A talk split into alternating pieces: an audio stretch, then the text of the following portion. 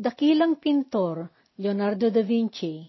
Marahil nakikita na ninyo ang larawan sa kalendaryo o larawan na nasa kwadro na nakasabit sa dingding. Malimit pa na ito ay larawang inukit sa kahoy o tanso na dekorasyon sa mesa o nakapatay sa ibabaw ng altar. Iisa ang pinanggalingan ng mga larawang iyan. Naigaya silang replika ng orihinal na obra maestra ni Leonardo da Vinci na pinamagatan ng Ang Huling Hapunan. May kilalang kwento na naglaganap tungkol kay Leonardo da Vinci habang ipinipinta niya ang isang obra maestra niya na pinangalanan ng huling hapunan. Bagaman sinasabi ng ibang mga taong intelektual at mga tagaturo sa nakaraang kasaysayan ng sining na walang pruweba ang katotohanan ng kwentong susunod na ito, marami ang mga sekta ng mga nagtuturo ng Kristyanismo ang patuloy ng pagkukwento nito. Dahil may mapupulot na aral dito tungkol sa kadalisayan at bendisyon ng ugaling makatao at tuwid na buhay.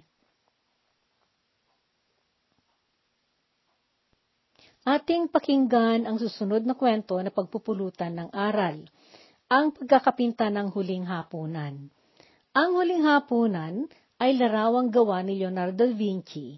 Ginawa niya ito sa laon ng pitong taon. Sa kanyang obra maestra na ito, lahat ng mga nailarawang figura noong labindalawang apostoles ni Jesus ay imahe ng mga totoong tao na pinili niya na gumanap na modelo para sa mga apostoles. Ang modelo ng imahe ni Jesus ang unang hinanap ni Leonardo. Taong 1494, noong inatasan ng pinakamataas na otoridad ng siyudad ng Milan sa Italia, ani Duque Ludovico Storza si Leonardo na magpinta ng larawan na pinamagatang ang huling hapunan. Daan-daang mga kabataang lalaki ang pumuntang nagpalista para sumubok na magmodelo. Sila ang mga pinagpilian ni Leonardo ng kanyang modelo para sa imahe ni Jesus. Masinsina ng kanyang pamimili dahil ang kanyang hinahanap ay mukhang banal, dalisay at sadyang kaaya-aya. Subalit, nahirapan siyang mahanap ang mukhang busilak na ang wangis ang pagkadalisay ay niwalang bahid na sala. Ilang linggo ang dumaan na naghahanap siya noon nung makita niya ang isang lalaking labing siyam na taong gulang. Nasa mukha ng kabataang ito ang hinahanap niyang uri ng pagmumukha na angkop na angkop sa imaheng sagrado na hanap niya. Imahe ni Jesus ang pinakauna niyang ginawa at anim na buwan niya itong ginawa. Sa mga sumunod na anim na taon, ipinagpatuloy ni Leonardo na ipininta ang larawan. Inisa-isa niyang ginawa ang mga imahe ng mga apostoles, liban lamang ang imahe ni Judas Iscariote. Ipinasya niya ng figura ni Judas ang huli niyang gagawin. Iyon na rin ang pinakapinal niyang imahe sa kanyang dakilang obra maestra. Si Judas ang apostol ni Jesus na nakipagkasunduan na tatanggap ng tatlumpong pilak bilang kapalit ng kanyang panlilinlang at pangtraidor kay Jesus. Mangyaring alalain natin na isa sa mga pinakamalapit na apostol ni Judas kay Jesus. Subalit lihim na itinuro ni Judas si Jesus sa mga Sanhedrin na naghahanap noon kay Jesus. Hinahanap nila ito upang dakipin at patayin. Lihim na binunyag ni Judas si Jesus sa mga naghahanap sa kanya sa hardin ng Gethsemane sa pamamagitan ng kanyang paghalik sa pisngi nito. Matagal na panahong namili si Leonardo ng modelo na aangkop sa itsura ni Judas ang imaheng hinanap niya ay ang mayabang, malupet na pupuot at mabagsik na pagmumukha. Mukha ng kriminal na makasalanan, mukhang marka ng kasakiman, kasinungalingan, at mapanukso ang kanyang hanap. Subalit, bagaman maraming tiyempong paghahanap ang dumaan, nagsimula siyang pinanghinaan ng loob na baka wala siyang mahanap na angkop sa pagmumukhang hanap niya. Noong kinalaunan, may dumating na balita sa kanya na ang kanyang hinahanap na modelo ay matatagpuan niya sa kulungan ng mga preso sa ilalim ng lupa sa siyudad ng Roma. ang, pres- ang presong ito ay sentensyado na noon na mabitay dahil sa pagpapatay. Kaagad na nagbiyahe si Leonardo at nagpunta siya sa Roma. Doon, idinatag sa kanya ang bilanggo. Pinagmasdan niya ito sa liwanag ng araw at naisip niya na ito na nga ang mukhang taglay ang hinahanap niyang wangis ng taksil at tagong kabangisan at katiwalian ng puso. Sa pamamagitan ng isang espesyal na permiso mula sa hari, dinala ang nasabing bilanggo mula sa Roma at ipinunta sa Milan, kung saan naroroon si Leonardo at idinatag ito sa kanya. Maraming buwan ang lumipas. Araw-araw na umupo ang preso sa harap ni Da Vinci habang ipinipinta nito ang kanyang imahe bilang Judas Iscariote. Madaming oras na ang bilanggo ay nanatiling tahimik na umuupo at hindi gumagalaw. Dumating ang araw na natapos din ni Leonardo ang pinal na imahe ni Judas sa kanyang obra maestra. Binili ni Leonardo ang gwardya na laging nagbabantay sa bilanggo. Tapos na, ika niya, maari na ninyo siyang kuhanin. Sige, ilayo nyo na siya. Pinatayo ng gwardya ang bilanggo at noong tangkain niya na itong ilayo kay Leonardo, hindi nila naantabayanan ang biglang galaw ng bilanggo. Kumawala siya sa gwardya at humango sa pumunta sa harap ni Leonardo. Siya ay lumuhod sa kanya at umiyak. O Da Vinci, tingnan po ninyo ako. Hindi ba ninyo ako makilala? Nagulat na tumingin sa preso si Leonardo. Hindi, hindi kita kilala. Itong tiyempo lamang na ito na ipinantik kita na nakita kita. Mahinahon na sinabi ni Leonardo. Sa sagot na iyon ni Leonardo, tumingin ang bilanggo sa langit at nagsabing, O Diyos, ganon na po ba kalalim ang aking pagkakabagsak sa aking kasalanan? Ibinaling ng preso ang kanyang mga mata kay Leonardo at nagsabi, Leonardo da Vinci, Pagmasdan mo akong muli at kilalanin mo ako. Ako at ako rin iyong inilarawan mo pitong taon na ang nakaraan. Ako iyong inilarawan mong imahe ni Jesus. Ngayon, ating kilalanin kung sino si Leonardo da Vinci. Isang dakila at iginagalang sa buong mundo na henyo ng siyensa at pintor si Leonardo da Vinci. Nabuhay ito noong panahon ng Renaissance o panahon ng pagpapanibago. Ang panahong ito ay pagitan ng siglo 1400 at 1700. Dito sa panahong ito, sumibol ang mga bagay na namagsimula ng mga pagbabago sa pamumuhay ng tao. Ito ay dahil umusbong ang siyensa na siyang nagbigay ng mga imbensyong mga makina na magagamit sa pagpapabuti ng buhay ng tao. Sa pagkakatuklas ng mga paraang paggawa at paggamit ng makina at mga instrumento ay siyang nag-angat at nagpaalsa ng mga industriya sa kanlurang bahagi ng mundo. Unti-unti rin na ang sistemang pamumuhay sa kanluran ay napapunta sa bandang silangan, sa Asya at iba-iba pang mga bahagi ng mundo. Sa mga sumunod na siglo, dumami ang mga pagbiyahe sa karagatan ng mga bapor na pinapatakbo ng mga otoridad sa kanluran na bahagi ng lupa upang magdala at magpalakad ng komersyo at kalakal sa mga lugar na inaari at manihar nila. Ipinanganak si Leonardo noong ika-15, 1452 sa Angkiano. Puok itong malapit sa bayan ng Vinci sa lumang republika ng Firenze o Florence. Sa ngayon, ang siyudad ng Florence ay bahagi na ng nasyong Italia na pangalanan ito ng Leonardo di Ser Piero da Vinci. Maisalin ito sa Leonardo na anak ng ihinagalang na tao na taga Vinci. Isang notaryo o abogado sa Florence ang ama ni Leonardo. Kilala ito sa pangalang Piero de Antonio da Vinci. Si Caterina di Meo Lippi naman ang ina ni Leonardo. Noong bata pa si Leonardo, Madalas itong tinatamad-tamad ang pakiramdam at maramdamin. Kaunti lamang ang formal niyang pag-aaral. Iyon ang kanyang pagpunta sa eskwelahan ay para lamang sa pag-aral ng matematika at pagsusulat.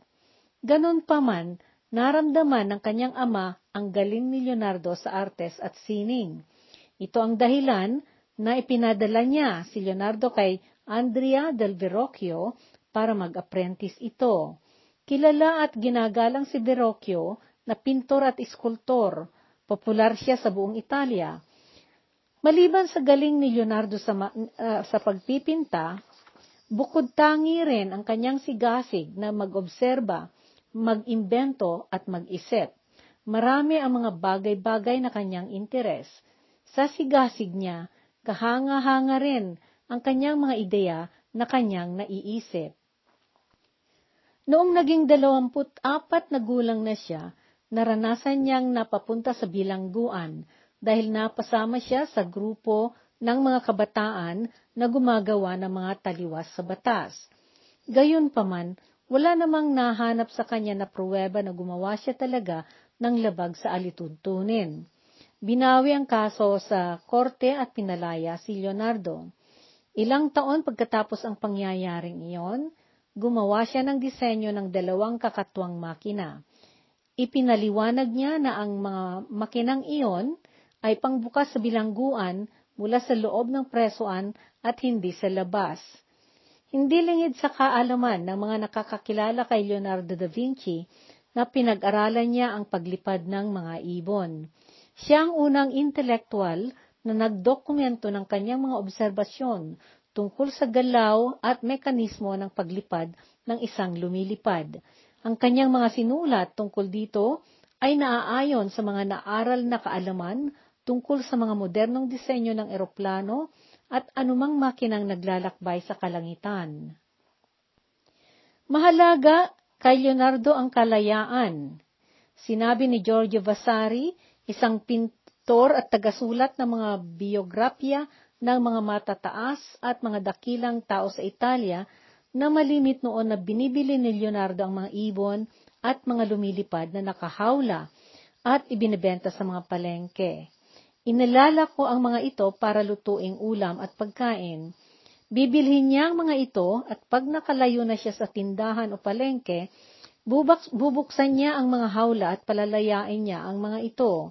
Sobrang kinakatuwa niya ang makitang paglabas at paglaya ng mga ibon at ang kanilang paglipad ng pailanglang sa kalangitan. Sa kasalukuyan, ngayong panahon ng ikalawang milenya, limang daan mula noong ang taon, mula noong si Leonardo ay nabuhay sa mundo, kinikilala pa rin siyang henyo nagkaroon siya ng kakaibang galing at kaisipan na naaangkop sa modernong panahon ngayon. May pitong libo na natipon ng mga sulat, disenyo at mga drawing na likha si Leonardo. Nakatagpo ang mga ito, nata, nakatago ang mga ito na, sa libro na pinangalan ng mga kwaderno ni Leonardo o Leonardo's Notebooks at nasa pag-iingat ng museo sa London sa Inglaterra. Ito ang museo ni na Alberto at Victoria o The Victoria and Albert Museum. Hanggang sa panahon ngayon, ginagamit-gamit pa rin na pag-aralan ng mga mananaliksik at mga intelektual ang mga nilalaman ng libro ni Leonardo na ito. Ang mga koleksyon na kanyang mga katha at gawa na naroroon ay pinupuri at pinaparangalan pa rin dahil sa laman nitong mga malalalim na mga kaisipan. Kasama doon ang mga pinahayag niyang mga obserbasyon tungkol sa buhay, mga kaisipan ukol sa iba-ibang mga sanga ng pagdunungan mula pilosopya, relihiyon, siyensa, matematika, aral tungkol sa lupa o geolohiya, pag-aaral ukol sa pisikal na katawan, anatomya, kahulugan ng timbang, kaugnay ng grabidad, at kahulugan at katuturan ng material na diwa o pisika. Sa mga maraming bilang ng kanyang mga gawang pangsining na obra maestra, kilalang kilala ang Mona Lisa. Isang dalagang tubo ng Florence ang siyang naging modelo niya na ang pangalan ay Lisa Gherardini. Noong matapos niya nang maipinta ang larawang Mona Lisa, pinangalanan ito ni Haring Francisco na una sa Pransya ng Le Gioconde o maisalin na ang masayahin. Mamahalin lahat ang mga gawa ni Leonardo, Kabilang sa mga pinakamataas ang presyo na kanyang mga gawa ang The Last Supper o Huling Hapunan, ang Vitruvian Man, ang Salvator Mundi, ang Lady with an Ermine o Senyora na may Ermine, Saint John the Baptist o San Juan Bautista o San Juan na Tagabinyag, at Madonna of the Carnation o Birhen Maria ng Karnasyon. Malakas ang impluensya ni Leonardo sa mga ibang magagaling na pintor na naging kilala na rin sa kasaysayan na galing sa panahon ng pagbabago o Renaissance, kahit pa ang mga sumunod na mga pintor sa mga sumunod na henerasyon. Marami sa kanila ang nangaral sa kanyang mga gawa. Meron din yung iba na nagpakay na lagpasan siya at dalawa sa mga ito ay naging dakilang pintor at iskultor. Sila ni na Rafael na nabuhay mula 1483 hanggang 1520 at si Michelangelo na nabuhay noong 1475 hanggang 1564. Noong 1517, inanyayahan ni Haring Francisco ng Pransya si Leonardo upang magpinta ng larawan para sa trono niya nanirahan si Leonardo sa Chateau de Clou na malapit sa kastilyo ni Ari Francisco sa bayan ng Amboise. Doon na namatay si Leonardo noong Mayo 2, 1519 sa edad na 67. Maraming naipamanang kaisipan si Leonardo, kabilang dito ang mga aksyuma at mga salawikain. Mahilig siya na magsulat ng mga palaisipang mga aksyuma ng mga salawikaing nakakatawa dahil ito'y pasaring sa mga kakatwang makatotohanan. Sa kanyang mga natipon na mga sinulat, ang mga nadiskubreng mga aksyoma ay pahiwatig sa isang bahagi ng kanyang pag-iisip. Una dito ang, kapag ang alak ay iinumin ng manginginom, maghihiganti ito sa lasing. Pangalawa, kapag magkatunggali sina tubig at banga, sasabihin ni Apoy na si tubig ay hindi dapat pumaibabaw kay Apoy na siyang hari ng mga elemento at sisikapin itong palayasin si tubig mula sa banga sa pamamagitan ng pangpapakulo nito. At si tubig bilang pamparangal niya kay Apoy dahil sa pagkamasunurin niya, bababa ito at lulunurin si Apoy. Ikatlo, si puno ng limon ay lumaki na mapagmalaki dahil sa kanyang kagandahan, at dahil sa pangkukutya niya sa kapaligiran niya, pinaalis niya ang mga halaman sa paligid niya. Noon si hangin ay dumating at umihip ng malakas ng diretso kay puno, puno ng limon, binunot ni hangin ito at inihampas ito sa lupa. Ikaapat, kung ang puno ng igos ay walang bunga, walang sisilip sa kanya. Noong naghanap ito ng parangal sa pamamagitan ng pagbibinhe, pinagyukuan siya ng mga tao at pinutol siya. Ikalima, nagtago si Alimango sa loob ng bato upang makahuli siya ng papasok na isda. Noong pinagmalupitan ng baha ang bato at inihulog ito, nabasag ito sa pagitan nila. Pang-anim, habang lumalayo ang paggulong ng pababang bola ng niebe mula sa bundok na natatakpan ng niebe, lalo namang lumalaki ito.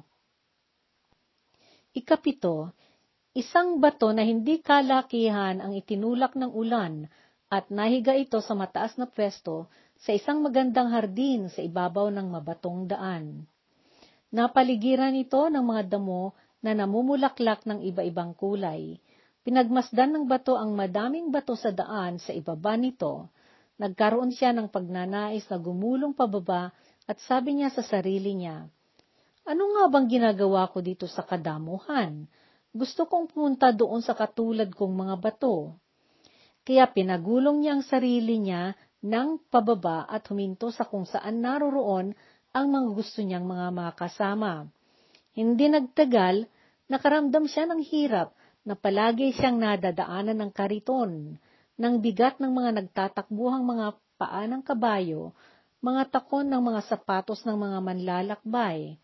Meron pa iyong mga nambaliktad sa kanya at inaapakan siya ng iba. Minsan-minsan, iangat niya ang sarili niya na puno ng putik o dumi ng hayop at inaalala niya ng walang kasaysayan ang dating lugar na kanyang iniwan, lugar na tahimik, ng matiwasay na kapayapaan. Ganito ang kahihinatnan ng mga aalis sa matatag at tahimik na buhay at pipili ng buhay sa syudad at titipon sa mga taong masasama. Ikawalo, dahil hindi siya makakontento sa maginhawa niyang paglipad, isang mapagmalaki at hindi mapakaling lumilipad ang natuwa sa lumuslok-suluksong andap ng liwanag ng apoy ng kandila. Nagpa siya si lumilipad na lilipad siyang susuot doon.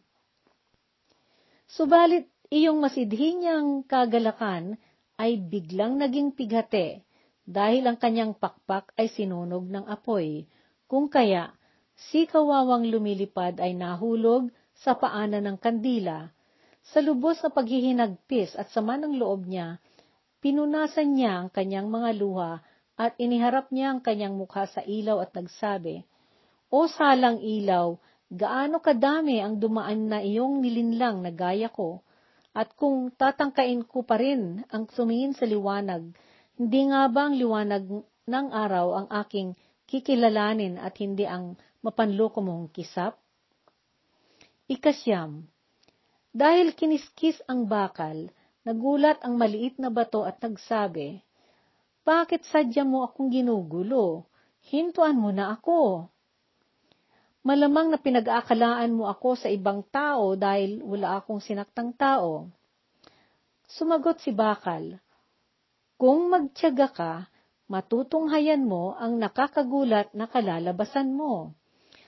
Sa mga salitang iyon ni Bakal, na nahimik na lamang si maliit na bato at pinagtyagaan niya ang nakuskus.